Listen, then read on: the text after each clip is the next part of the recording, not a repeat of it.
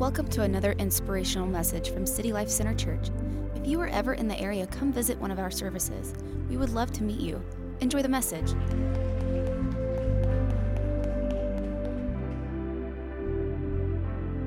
Church, we're going to have a good time today, but first let's uh, say our theme scripture together with me with our loud outside voice. You ready? Here we go.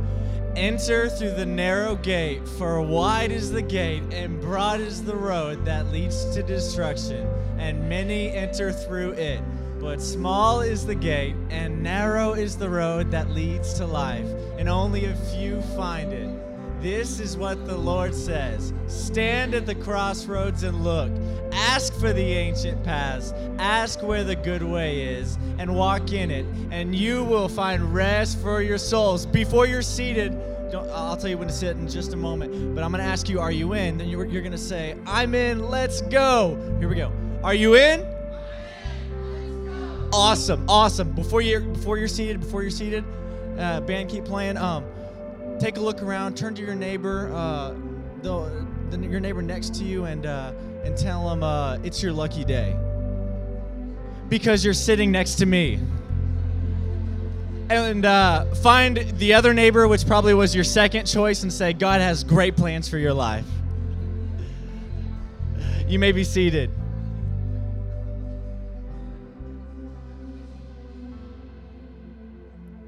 Man, I'm excited to be here. Has anyone seen the? Uh, this has been thinking about last couple weeks. Anyone seen the new Captain America: Civil War movie?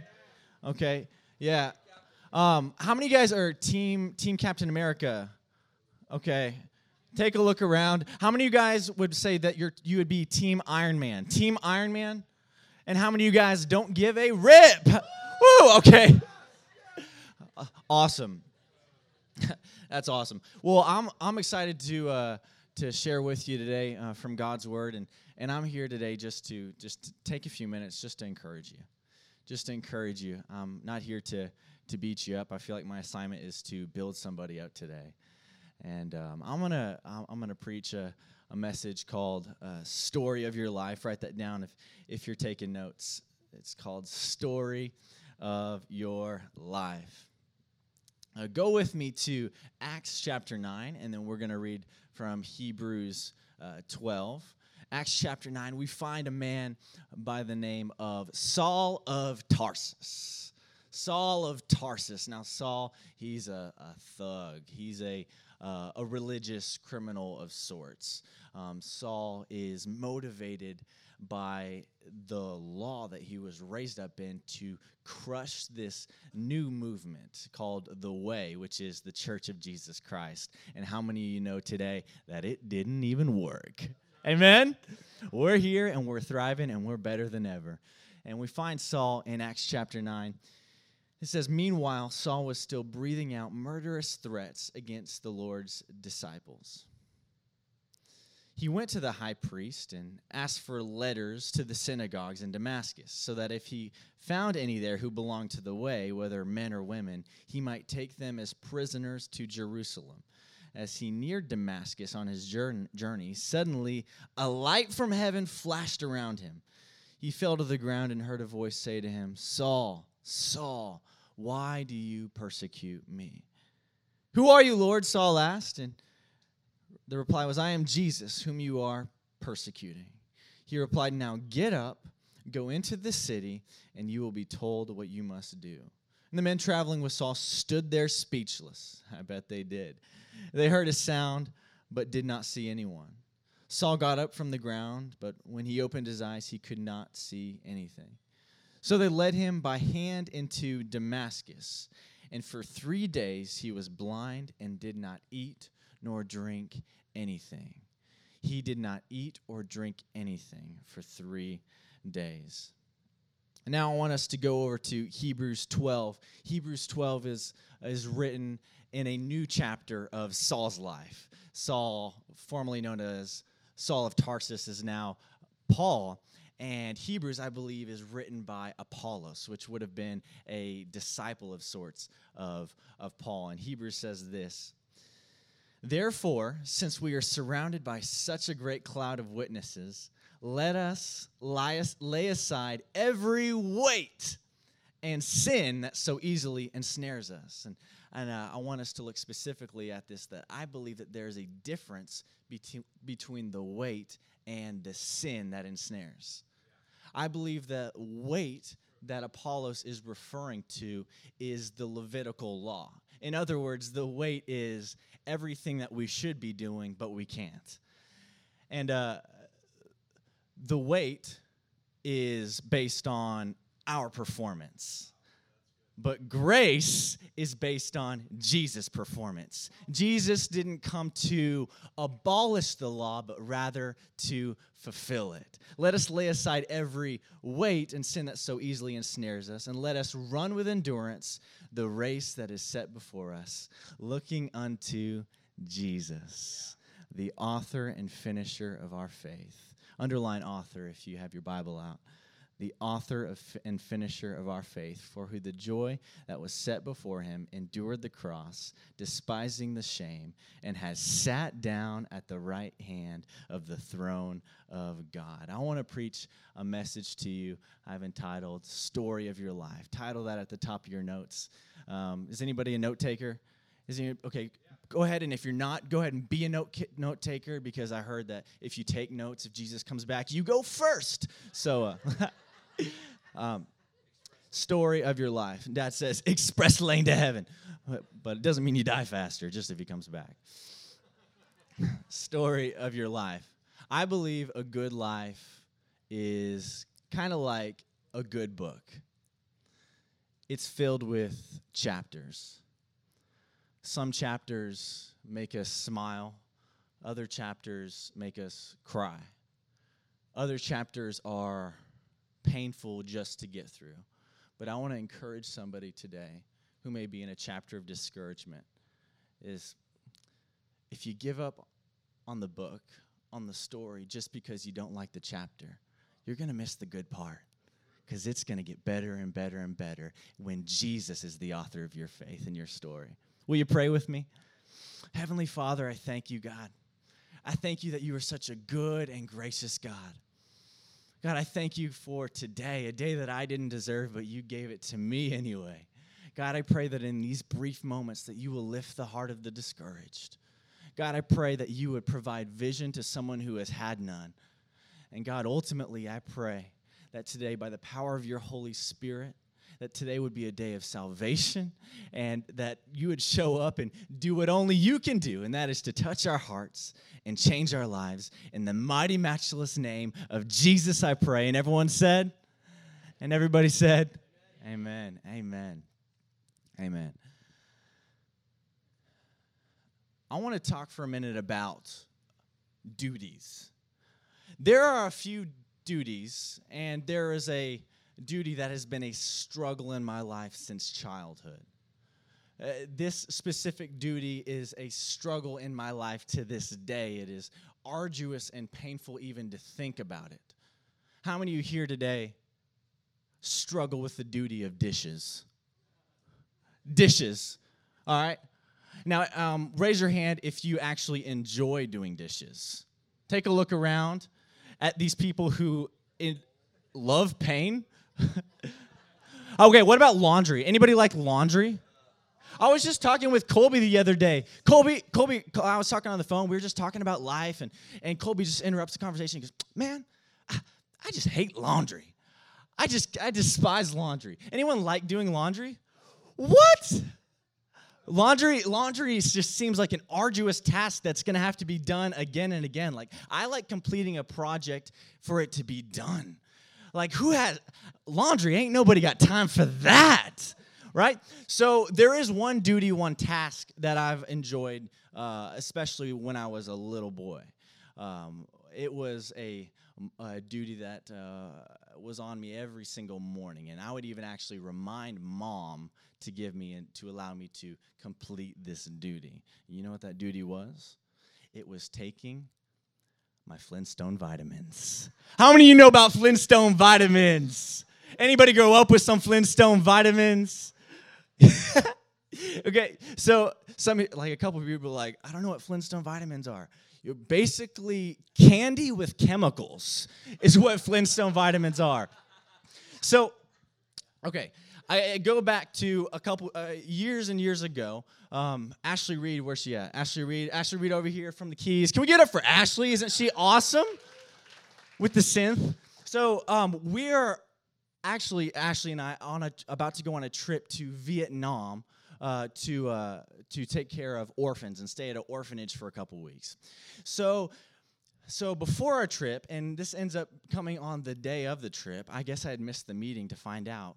We we we get we, we get to this meeting, and the youth pastor says, "Hey, we're going to be providing vitamins for the orphans. So you're going to have to to store the vitamins in your bags to bring them over." Like, okay, cool whatever. I just you know, smuggle vitamins into Vietnam, whatever. So, uh, so we each get our own little cases of of, uh, of gummy child vitamins. So turns out we're in Vietnam, and I'm with my, my roommate, Dakota. All right? Dad laughs because he knows about Dakota. I'm going to tell you about Dakota, and you'll laugh next time you hear about Dakota. Ashley, you know about Dakota. Jordan, you know about Dakota. I want to tell you about Dakota. Devin knows about Dakota.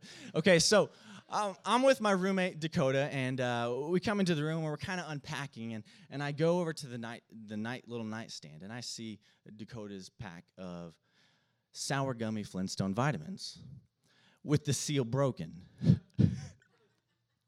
and uh, and uh, I, I kind of walk over, and Dakota's over laying on the bed, and he kind of says pleasantly and casually, "Do you want some of my vitamins? My sour gummy Flintstone vitamins?"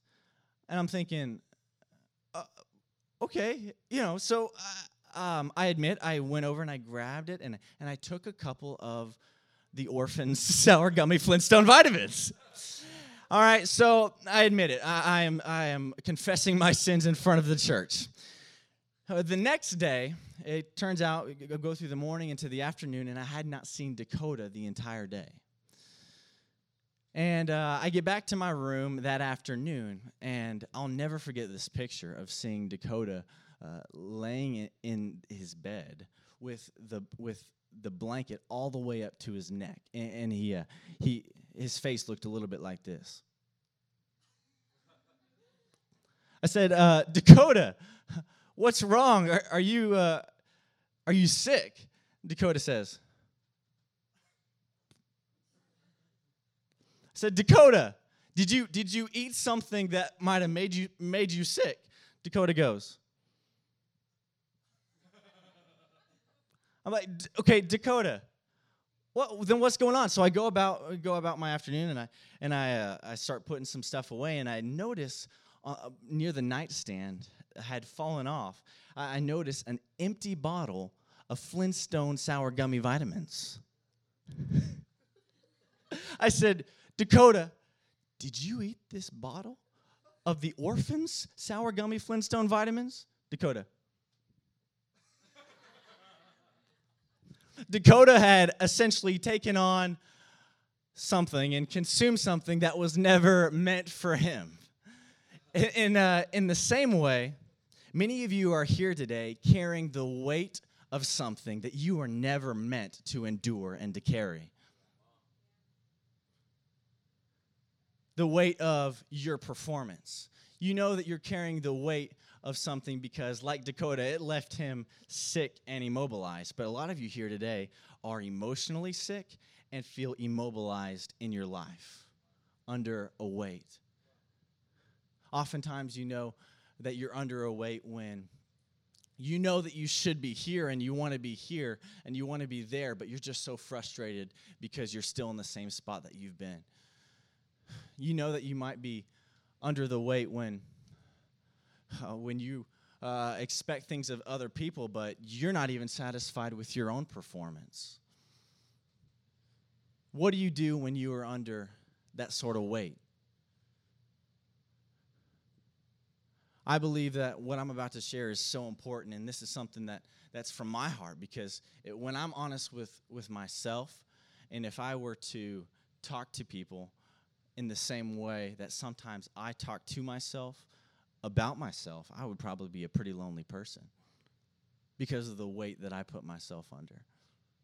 The weight that the writer of Hebrews talks about. Let us cast aside every weight. I wonder today w- what weight that you have put yourself under?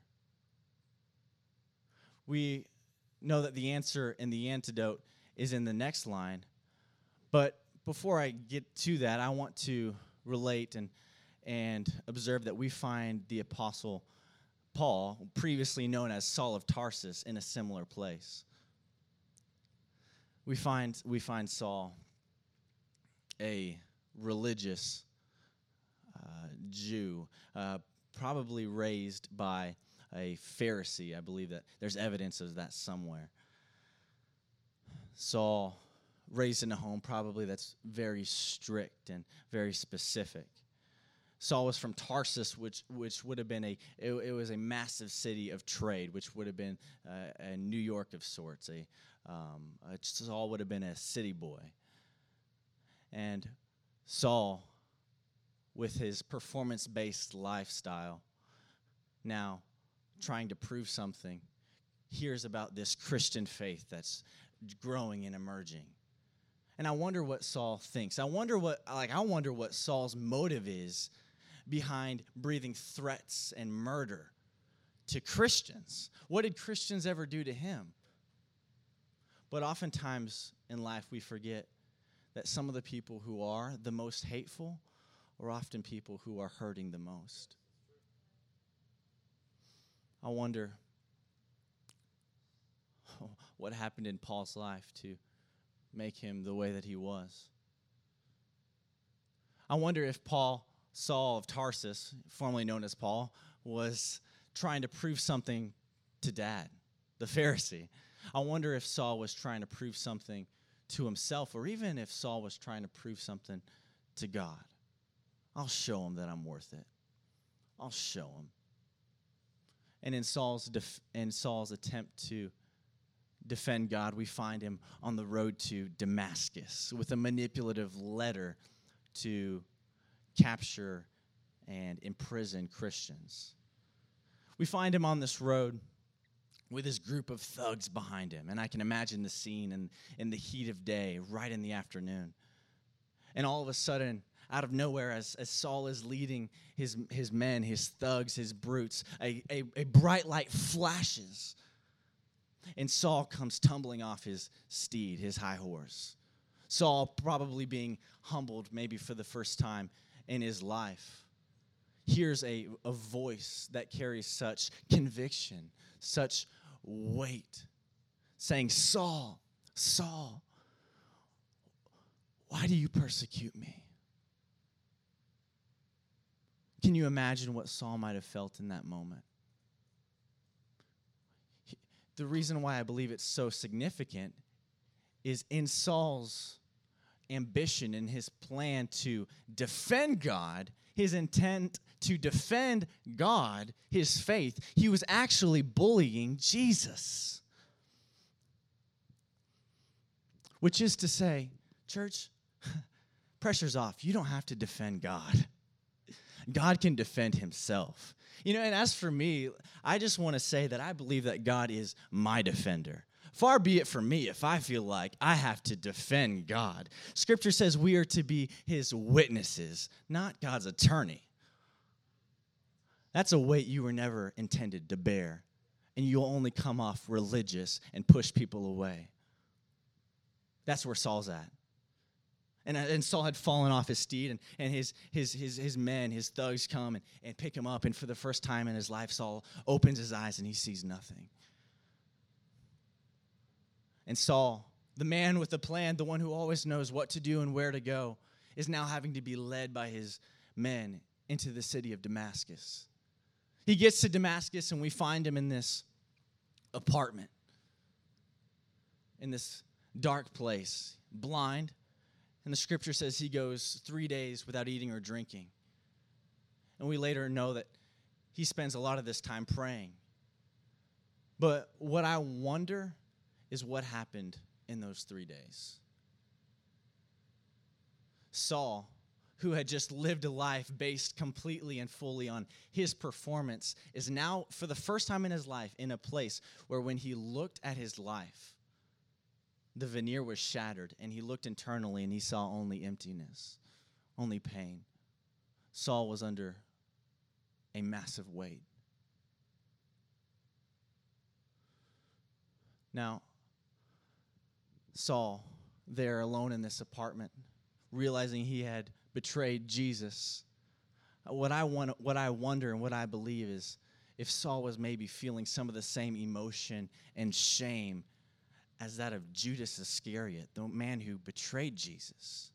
The only thing and difference about Judas is when he betrayed Jesus, he was so overcome with the weight and shame that he went and committed suicide. I wonder if Saul, at any time in those moments, feeling that shame was under the weight of death, of suicide. Jesus had said, Saul, go and I'll tell you what to do. But one day goes by, two, two days go by, and three days go by, and still Jesus hasn't told him what to do. So why? Why would God allow Saul to be blind? Because we know in the story, many of you do, that Saul his eyes are healed by a man by the name of Ananias comes in and heals him through the power of God. And, and just a few days later, he stands up. The one who was, who was uh, uh fighting and murdering Christians began to stand up and preach the name of Jesus. We know that happens, but, but why would God allow Saul to spend three days blind?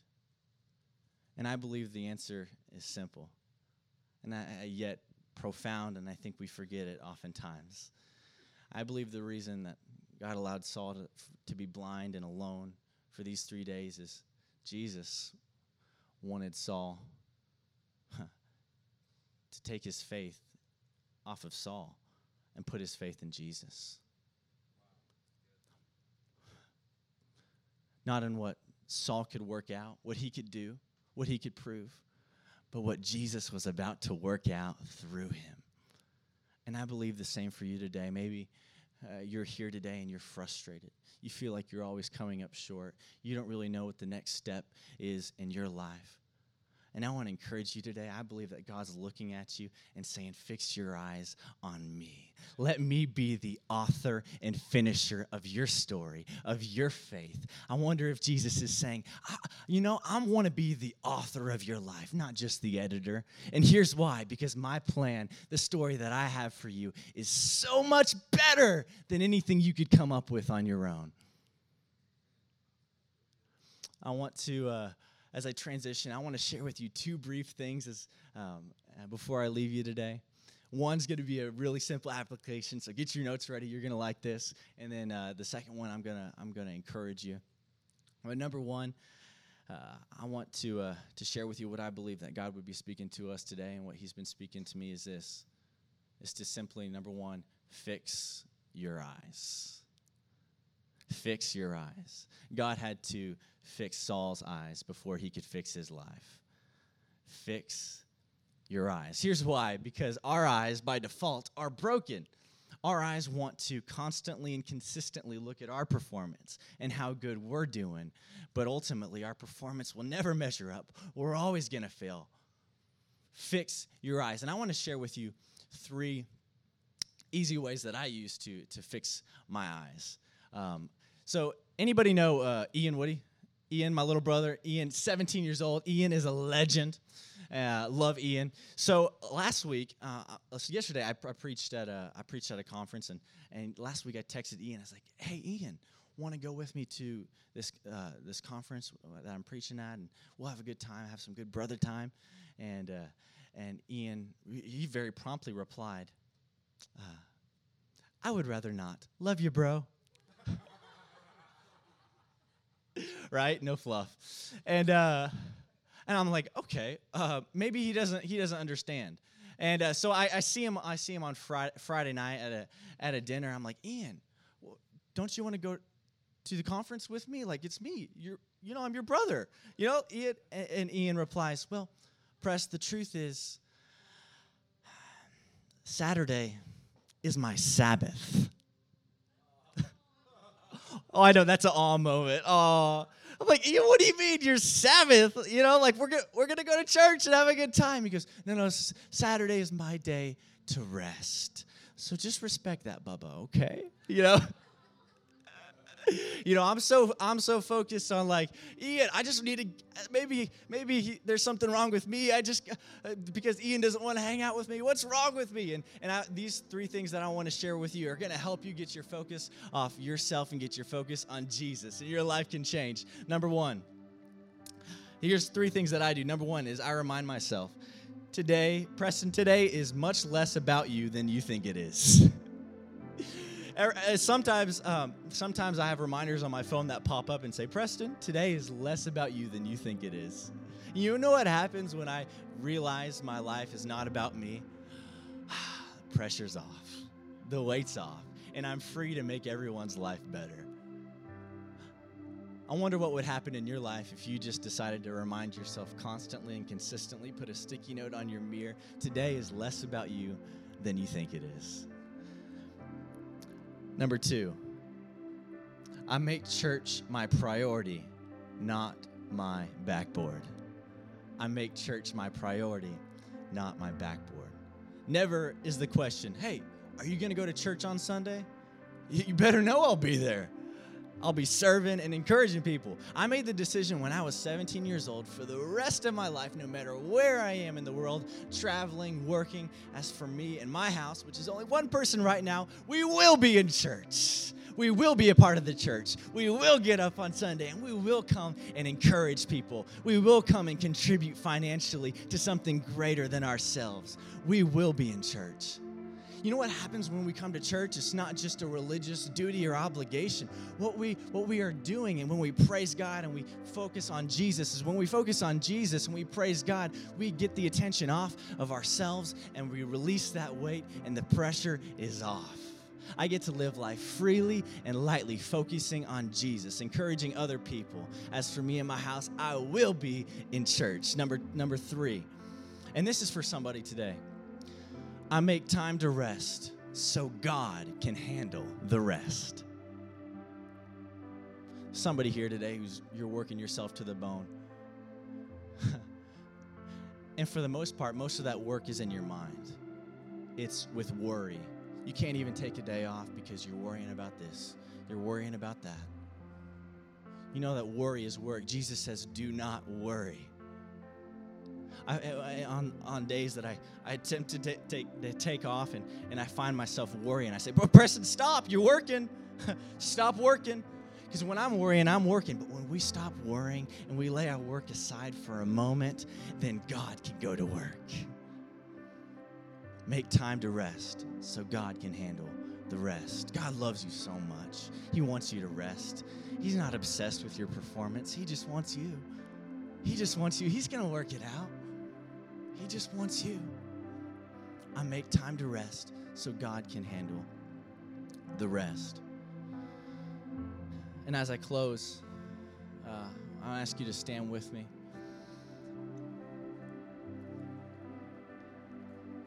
I want to close and encourage somebody today. Maybe you're in a place where you've done everything that you know how to do. Maybe you're kind of worked up and you're frustrated. Maybe the last chapter of your life has not been what you wanted it to be. Maybe you're not as far along as you'd expect it to be right now. And I want to encourage you to say a chapter is a chapter. A chapter is not your story. A chapter is a chapter. A chapter is not your story. And I pray somebody believes this today who feels like they're all used up. Somebody who feels defined by their past family heritage. Somebody who feels defined by their past mistakes. A chapter is a chapter. A chapter, it's not your story. Mm. As I close, I want to share with you uh, a story that, uh, of a man that I'll never forget. There's a man in my life when I was a child, my childhood best friend, Chris Roden, his father, uh, Jay Roden. I love Jay.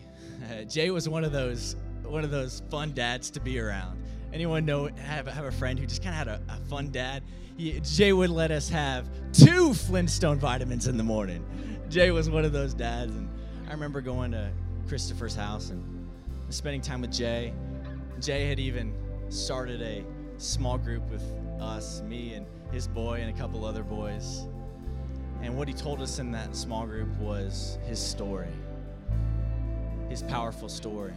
Where Jay had come from was a life of alcohol abuse, a life where he would consistently beat his wife and had to leave his family for rehab. But God had brought restoration to his life.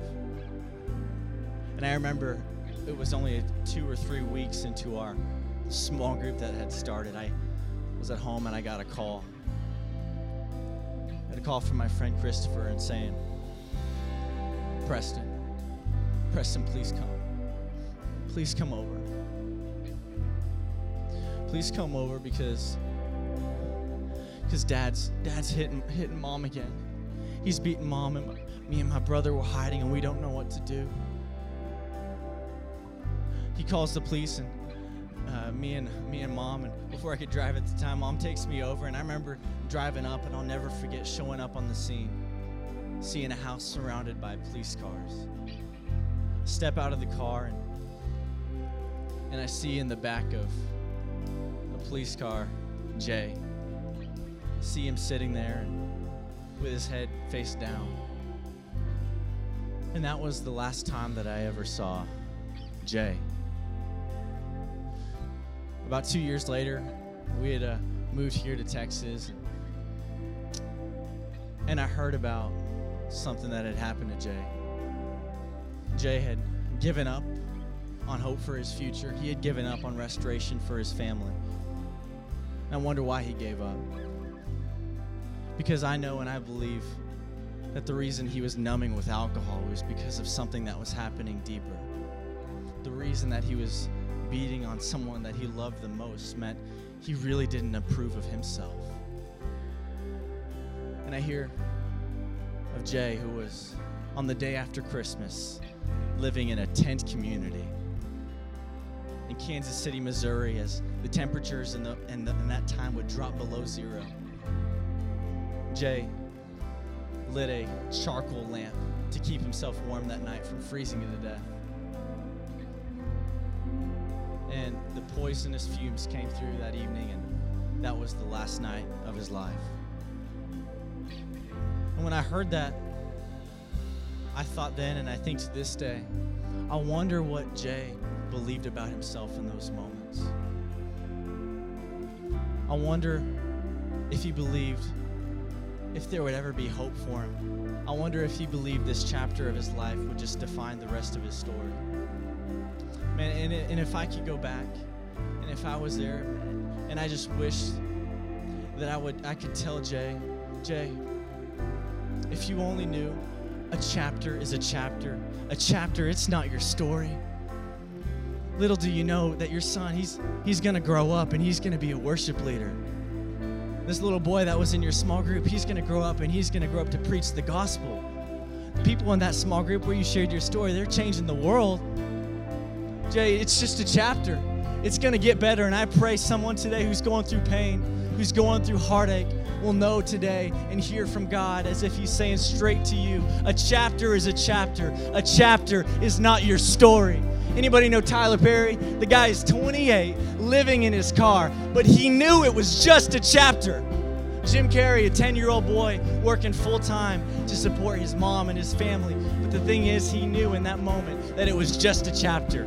In one chapter, we find Saul, a, a, religious enemy of Christians, hateful and depressed. And in the next chapter, we find him standing in Damascus, preaching the mighty name of Jesus, who is here and alive today.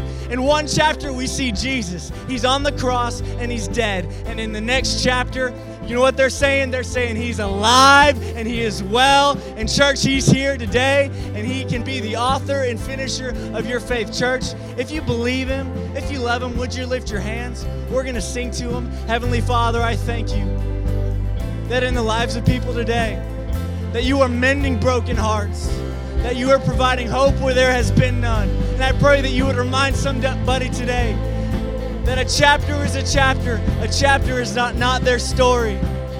Church, if you only knew the plans He had for you, if you only knew what was in store for the next chapter, you would not give up. You would not give in. You would stand strong and you would look unto Jesus, the author, the finisher of your faith. Come on, church. Can we sing it out?